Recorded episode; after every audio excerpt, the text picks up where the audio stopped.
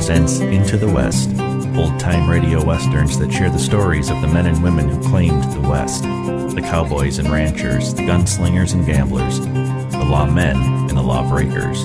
These are the tales of the frontier of the intrepid pioneers who ventured into the West.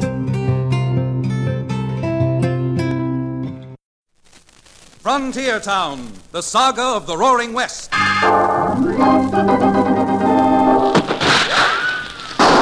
Frontier Town. El Paso, Cheyenne, Calgary, Tombstone. Frontier Town.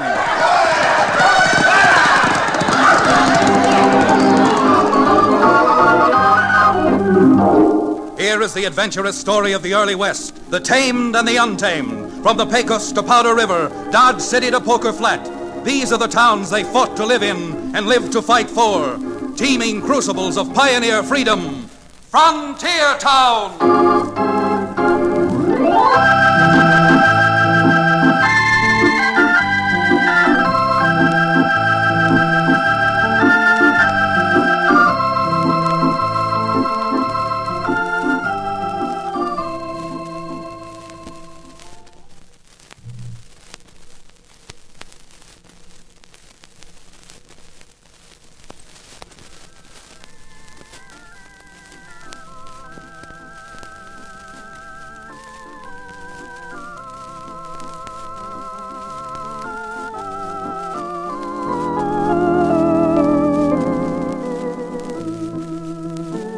Howdy.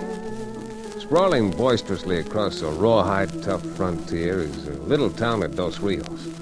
Not much of a town, to be sure. A few stores, a church, start of what someday will be a school, nine saloons, and one so called lawyer.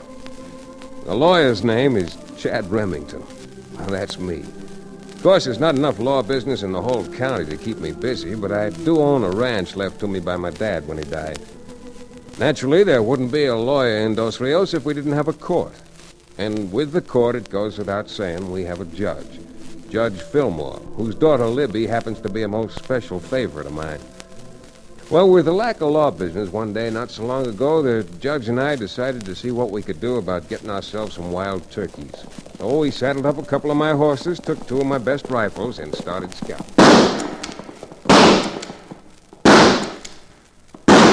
Nice shooting, Chad. You got yourself two gobblers. You call that nice shooting, Judge? Shot four times and only got two birds. well, that's what a fella gets for spending too much time practicing law and not enough time practicing with a Winchester. two out of four. Well, if you can keep as good an average hitting the bullseye for your clients, they should have no complaints. Clients? I haven't seen one in a month. You don't mind my representing you, Chad. Never admit to a man who might be your future father in law that you can't keep his daughter in the style to which she hopes to become accustomed. That's good advice, Judge. And I'll be happy to pay your fee if my future father in law gives his consent someday. Well, I better be picking up those two toms before the buzzards get to. Ah, who's this coming? I see someone coming, all right, but without my Well, glasses. it's no wonder you only bagged one turkey. That's Tim Brackett. You know, the young puncher who works over at the J. Lazy L. Oh, yeah. Hey, Tim! Howdy, Chad. Judge. Well, Hey. Tim. Riding all over Paddy's half acre looking for you. Cherokee told me you're probably out here on a turkey hunt. You looking for us? Well, I guess either one of you alone would have been all right. Got a legal question I'd like answered. Well, see, Judge, business is picking up. What's on your mind, son? Well, it's just. just something I. Well, I made a bet with a fella. No one can legally force you to pay a bet, Tim. No, that isn't what I mean, Judge. Let's suppose a fella, some fella, borrowed $10,000 on his ranch. Uh-huh. Uh, some fella. Yeah. Yeah, some fella. Well, suppose this fella paid all of it but $2,000 and then couldn't pay the 2000 right off. Could the man with the mortgage take the ranch away from him? It might sound inequitable, but legally, until every last cent is paid, interest and all, the lender can foreclose and take possession of the property. That's a fine thing. Lose your bet? Yeah. Sure did lose my bet. Well, if you didn't bet your month's wages, there's no reason to commit suicide. over Look, I just hate myself for doing this, but could one of you lend me a little money? Well, I don't know. Uh, how much money is a little money, Tim? Oh, twenty, twenty-five dollars. As long as you're going to have to owe somebody, why not owe the man you lost the bet to? Well, it's not for him. It, it's for my sister. For your sister, huh? I never heard you talk about a sister before. As matter of fact, neither did I. You mean you ain't gonna let me have it? Not at all. If you give me a word that what you need the money for is strictly legitimate, I, I guess I can scrape it up. Chad, word of honor. I need twenty-five dollars to help out my sister. Well, that's good enough for me, Tim. Here you are. Don't go losing it riding back to town. You bet. See? I'll wrap it up and put it right here in this buckskin pouch in my pocket. Good, and don't forget there's no particular hurry about paying it back. Hey, uh, I'm sure not much at speech making, but thanks, Chad. Thanks from the bottom of my heart. Get up there, boy. Let's go. Hey, boy! Chad, do you think you should have given that boy the money without finding out exactly what he needed it for? Well, he said he needed it for his sister, and that certainly was good enough for... And wait a minute. He must have dropped something when he pulled out that pouch. You see it there? What is it, Chad? What is that piece of paper? This piece of paper is a letter. From the return address on the envelope, a boy has got a sister. Lives over in the next county in Dry Wells. Well, I'll be darned. I didn't believe that story about his sister being in trouble, but apparently it's true. You think maybe under the circumstances that we ought to open that letter and see what the trouble is? Well, if the girl's in real trouble, certainly $25 isn't going to cure it. All right, Judge, what do you say we read the letter and find out? Certainly. If she needs more money, maybe we can do something to be of real help. Well, here goes. Hmm. Find mighty good that 25 can do his sister. And it was his sister he was talking about, Chad? Yep. When her father was alive, he borrowed 10000 on their ranch. It's paid down to 2000 now, and she can't meet that. Hmm. Judge, I, I've got a notion we better hightail it over to the J. Lazy L and find Tim. The rest of this story may be interesting. Very interesting.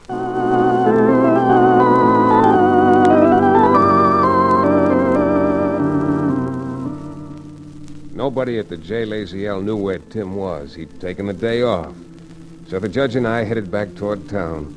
When we got to Dos Rios, the judge went home. I went up to the offices I keep, located over at Cherokee O'Bannon's livery stable. Cherokee, not only my landlord and sidekick, but also a former medicine man, was gnashing his teeth over my letting $25 slip through my fingers so easily. Of all the impoverished, impecunious imbecility, you take the cake, Chad. Well, I've got a sweet tooth. I like cake. Well, if you would direct your elementary instincts in the proper direction, one fifth of that amount would have set 'em up for everybody down at my favorite hostelry, the Lady Luck Bar and Grill. Instead of ranting that way, Cherokee, and worrying about your constantly unquenched thirst, you might give some thought to where we could find Tim. First, you give him legal advice.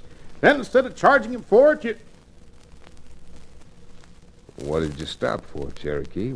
What are you staring at out the window? Unless this is an optical illusion, the most ravishing and pulchritudinous bit of femininity is about to come up the stairs to visit you, you bucolic Blackstone. Absolutely stunning, Chad. What an eye. What a girl.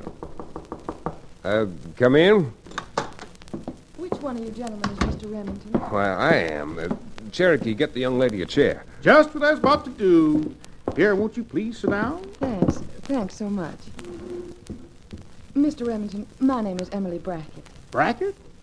Well, like I always say, it's a small world after all. We were just talking about another Brackett. A young cowboy over here, Tim Brackett. A fine, upstanding lad. Tim's my brother. Well, it is a small world, isn't it? They told me out at the J. Lazy L that you'd been out there a while ago looking for Tim, and I thought you might know where I could find him. At the moment, I don't, Miss Brackett. But while you're here, I have a confession to make. Yes? I read a letter you wrote to Tim about, well, about the money owing on your ranch. Well, he probably showed it to you because he wanted some legal advice. Well, that wasn't actually the reason. But now that I think about it, I have an idea your brother's headed for something which might bring a bit of trouble. Trouble? Uh, Cherokee, you're a man of the world. Indeed I am, my boy. Pride myself on it. If you needed $2,000 and didn't know how to raise it, and providing, of course, someone would lend you $25, what would you do with the money you'd borrowed? Well, since it wouldn't take $25 to drown my sorrows, I might be inclined to risk it in a game of stud poker to see if I could run a double eagle up into some of the long green folding type money. You mean that my brother borrowed $25 to gamble? I don't mean anything yet, Miss Emily. But if you'll sit right here, there are only nine places in town where he could gamble. And Cherokee and I are going out and see if we can find that young man.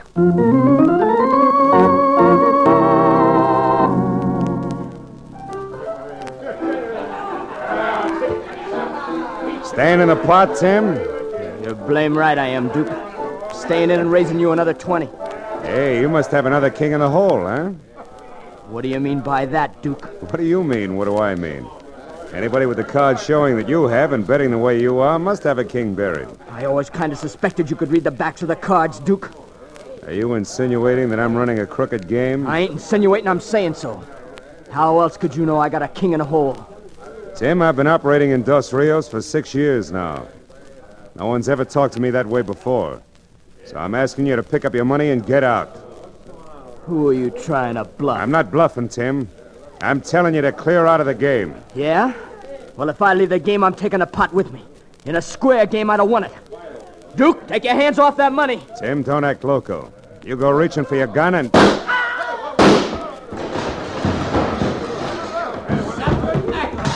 That loco kid's a drill. Here, let me through here, will you? Excuse me. Get back here. Come on. Duke, who plugged Tim? I did, Chad. Why, you low down, double down. Now, just a minute before you both go shooting off your mouths. Why don't you ask someone who was here what happened? It was Tim's fault, Chad. He called Duke a cheat and a liar and then went for his gun. And that's gospel. I tried to stop him, but when he threw down on me, there was only one thing I could do. I guess I did it. Yeah, I guess you did. All right, some of you men, pick Tim up and take him over to the to the undertakers.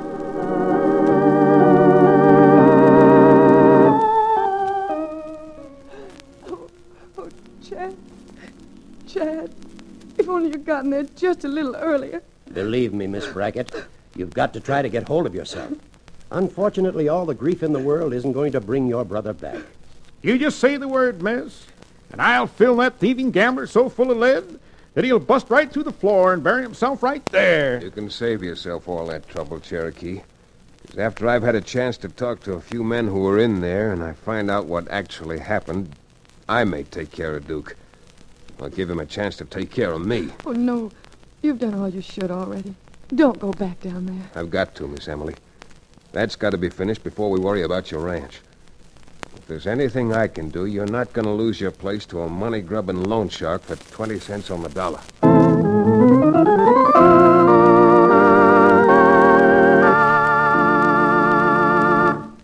We'll return to the exciting second act of our Frontier Town adventure in just about one minute.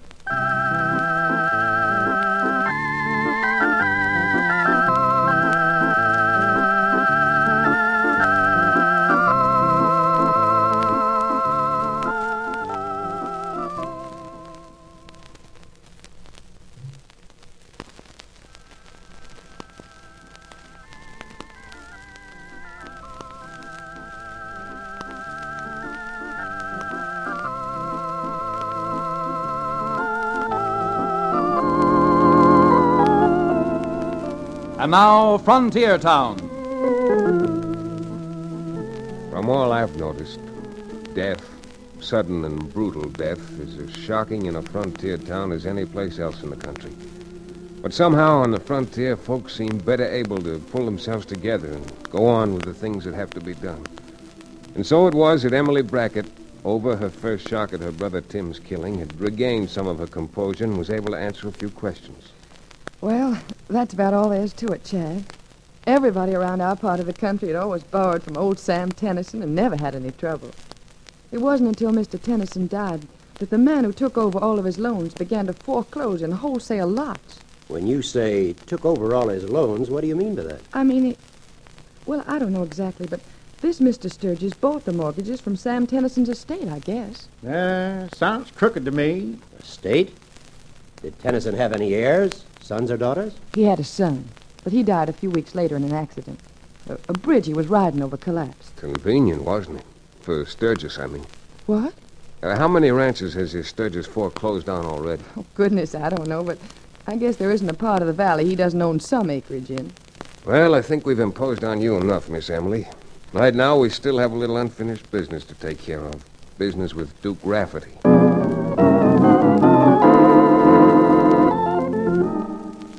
Leaving the judge, Libby, and Cherokee to take care of Emily Brackett, I started out to see that Duke Rafferty, the gambler, paid for the wanton killing of Tim Brackett. So, like any lawyer, I began asking questions to get the proof which would support my case. When I'd asked about half a dozen people who'd been in the so called cafe, I wasted little time going over and paying a call on Mr. Rafferty in person.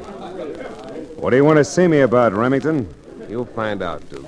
Yeah, you gotta stick your nose in everybody's business, huh? At the moment, all I'd like to do is see you alone. Yeah, you lawyers. Come on. Let's go into my private office. Thanks. Okay. Now, what do you want? Duke, I've made it my business to talk to half a dozen men who witnessed Tim's killing.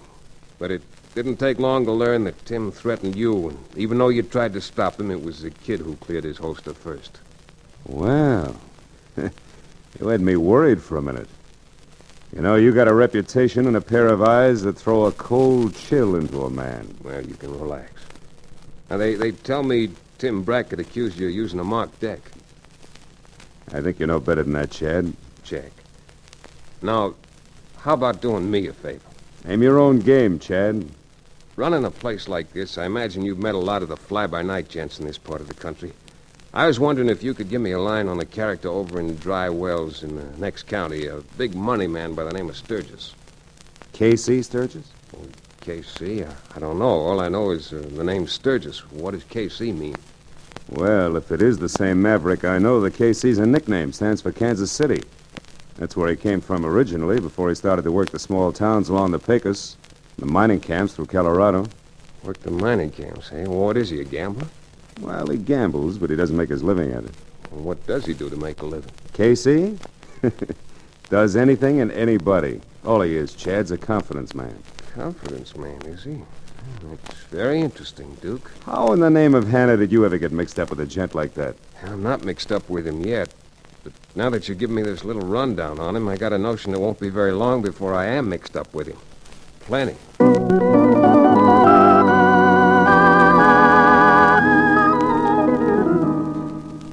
Great gilded glory, Chad. What conceivable difference can it make if Sturgis is a confidence man? It may make the difference between being able to save Miss Emily's ranch or having Sturgis take it over for the few thousand dollars still owing on it. Chad, as far as I'm concerned, you haven't answered Cherokee's question. Ah, I guess you're right, Judge. But if Cherokee is willing to ride over to Dry Wells with us and indulge in a little acting, I've got what might be a bright idea. Now I'm more confused. Confidence man and acting? What? Well, all right, then. Here it is in a nutshell. If Mr. Casey Sturgis is a confidence man, and if you introduce Cherokee to him as your wealthy uncle from the East who's come out to visit you, I think Sturgis will forego your ranch temporarily and make a play for the larger stakes. Chad, I'm afraid you'd make an unsuccessful impresario. Me, a multimillionaire? Why, even with my astounding amount of histrionic ability, I'm afraid that's a characterization at this late date too far beyond my impecunious experience. Cherokee, with a little expert coaching, we'll have you lighting your cigars with $20 bills. And I must say, Chad, although your proposal is slightly extra legal, it sounds as if it might work on a confidence man. Well, there's an old saying, Judge, takes a crook to catch a crook. Sir, am I to infer that you're branding me a crook? oh, not on your life, Cherokee. I convict no man till he's proven guilty. Why, until I see you in action in Dry Wells, I'm not even calling you an actor.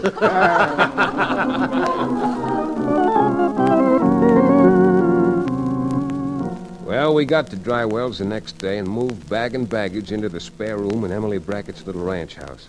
Then she sent word to Sturgis that she wanted to see him.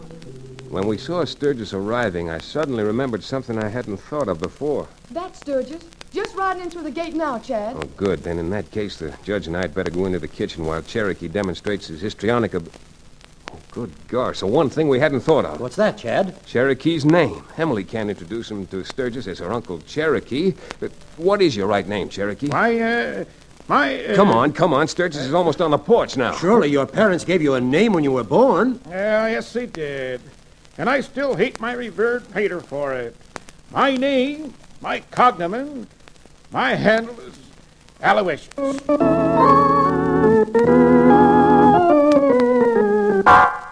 So you see, Mr. Sturgis, when Uncle Al got my letter asking for the $2,000 I still owe you, he simply packed up and came right out here. It was 2000 but it's more than that now with the interest and default charges. My good fellow, what difference can that make? What difference can a few thousand make one way or another? No nephew, I mean whatever a she-male nephew is called. Oh, niece, I'm your niece. Thank you, Emily. No relative of mine is going to lose a ranch for a few paltry dollars. When I've got so much, I've got to keep it in three banks. In three banks? Three banks and a private vault. What? Well, having been in the furniture business all my life, nose to the grindstone and all that, it's always been my dream to come out west. Out west where men are men and gold is where you find it. Well, I've known people before to come out from the east looking for gold and lose everything they had, but Mr. Sturgis, if you're meaning to discourage me, you're not succeeding. Because if I can find a suitable piece of gold-bearing land, I'm prepared to pay upwards of $50,000 for it. Oh, Uncle, really, you should. now, just a minute, Miss Brackett. Your uncle's a successful businessman. I'm sure he knows what he's doing. And if you're real serious about wanting a piece of gold-bearing property, sir, I know of one that's got a fortune on it. And I wouldn't be at all surprised if I couldn't get it for, well, for a little more than the figure you have in mind. Buy on figures. Take me to the property. And if I like it, I'll give you a draft on my bank.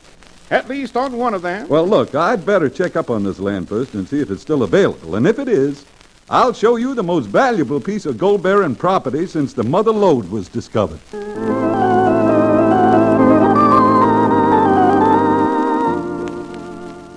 Well, if it doesn't take a crook to catch a crook, it certainly took an actor to bait the trap to catch the crook that time.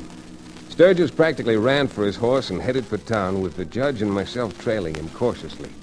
And there, after a while, we saw him come out of a mining claim office and head out toward the desert. About seven miles out of town, with nothing around but rocks, cactus, and Joshua trees, the judge and I saw Sturgis dismount, kneel down, and burrow under some of the rocks. We didn't wait for him to mount up again, but we circled the location and came back afterwards. Late that afternoon, we saw him again approaching the spot in the buckboard, carrying Emily and Cherokee with him.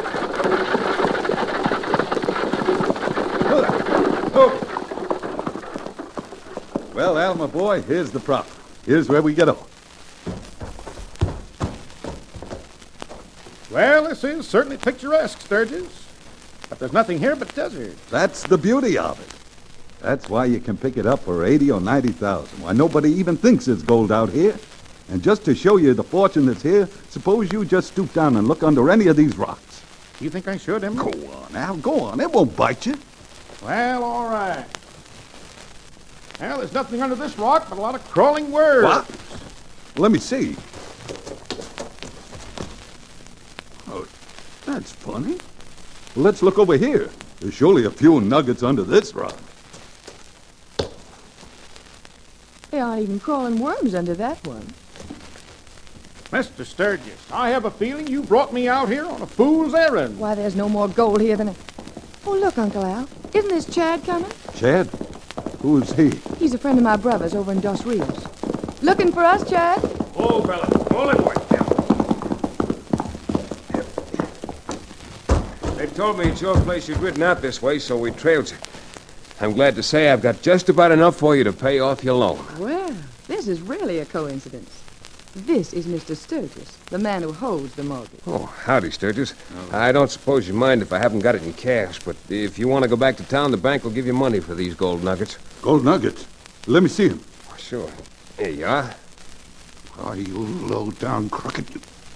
Where'd you get these nuggets? What difference can that make? I told you the bank would take them. You double-dealing buzzard. You stole them. Stole them right from here. Oh, how come you know where I got them? How do I know? Because I put them here. My... I... Well, Well, you know because you put them here yourself. you salted this little piece of land and were ready to sell it as a gold mine. What? Trying to bilk me by cheap chicanery? That's nothing but a uh, but a lie. You can't prove that. Oh, no? Can we prove that, Judge, or can't we? In any court in the land, because both of us saw this confidence man ride out here and plant the nuggets right before our eyes. Uh, you double-crossing sneaking... Dog. Don't close both his eyes, Chad. He's got to have good- one good one when he signs that release. Kemp, don't worry, Cherokee. I'm only gonna dot one eye and one chin. And now, now, Mr. Sturgis, you can either get up yourself or I'll help you up. Because we're all going back to the Brackett Ranch where you'll sign a receipt for payment in full for the balance of that mortgage. What are you talking about? You just admitted those nuggets were mine. They were, but there's a law that says finders keepers. And another law in anyone's courtroom which says a confidence man can be sentenced to from 15 to 20 years in jail. Well, how about it, Sturgis? You coming back with us and signing that release? Yeah.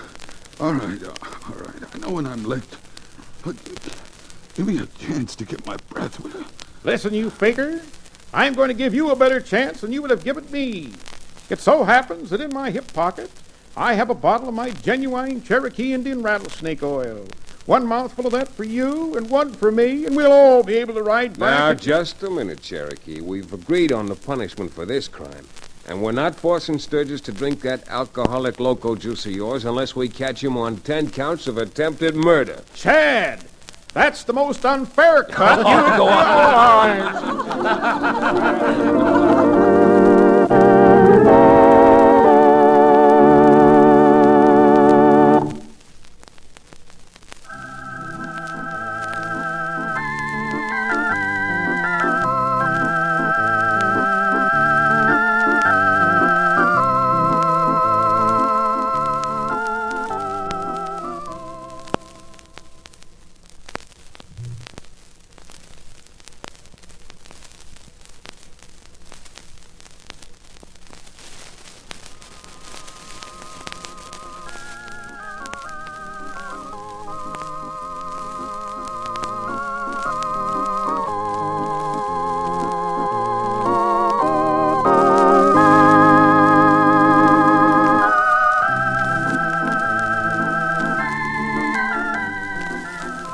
Frontier Town, starring Tex Chandler, is a Bruce Eells production. Supervision by Joel Murcott.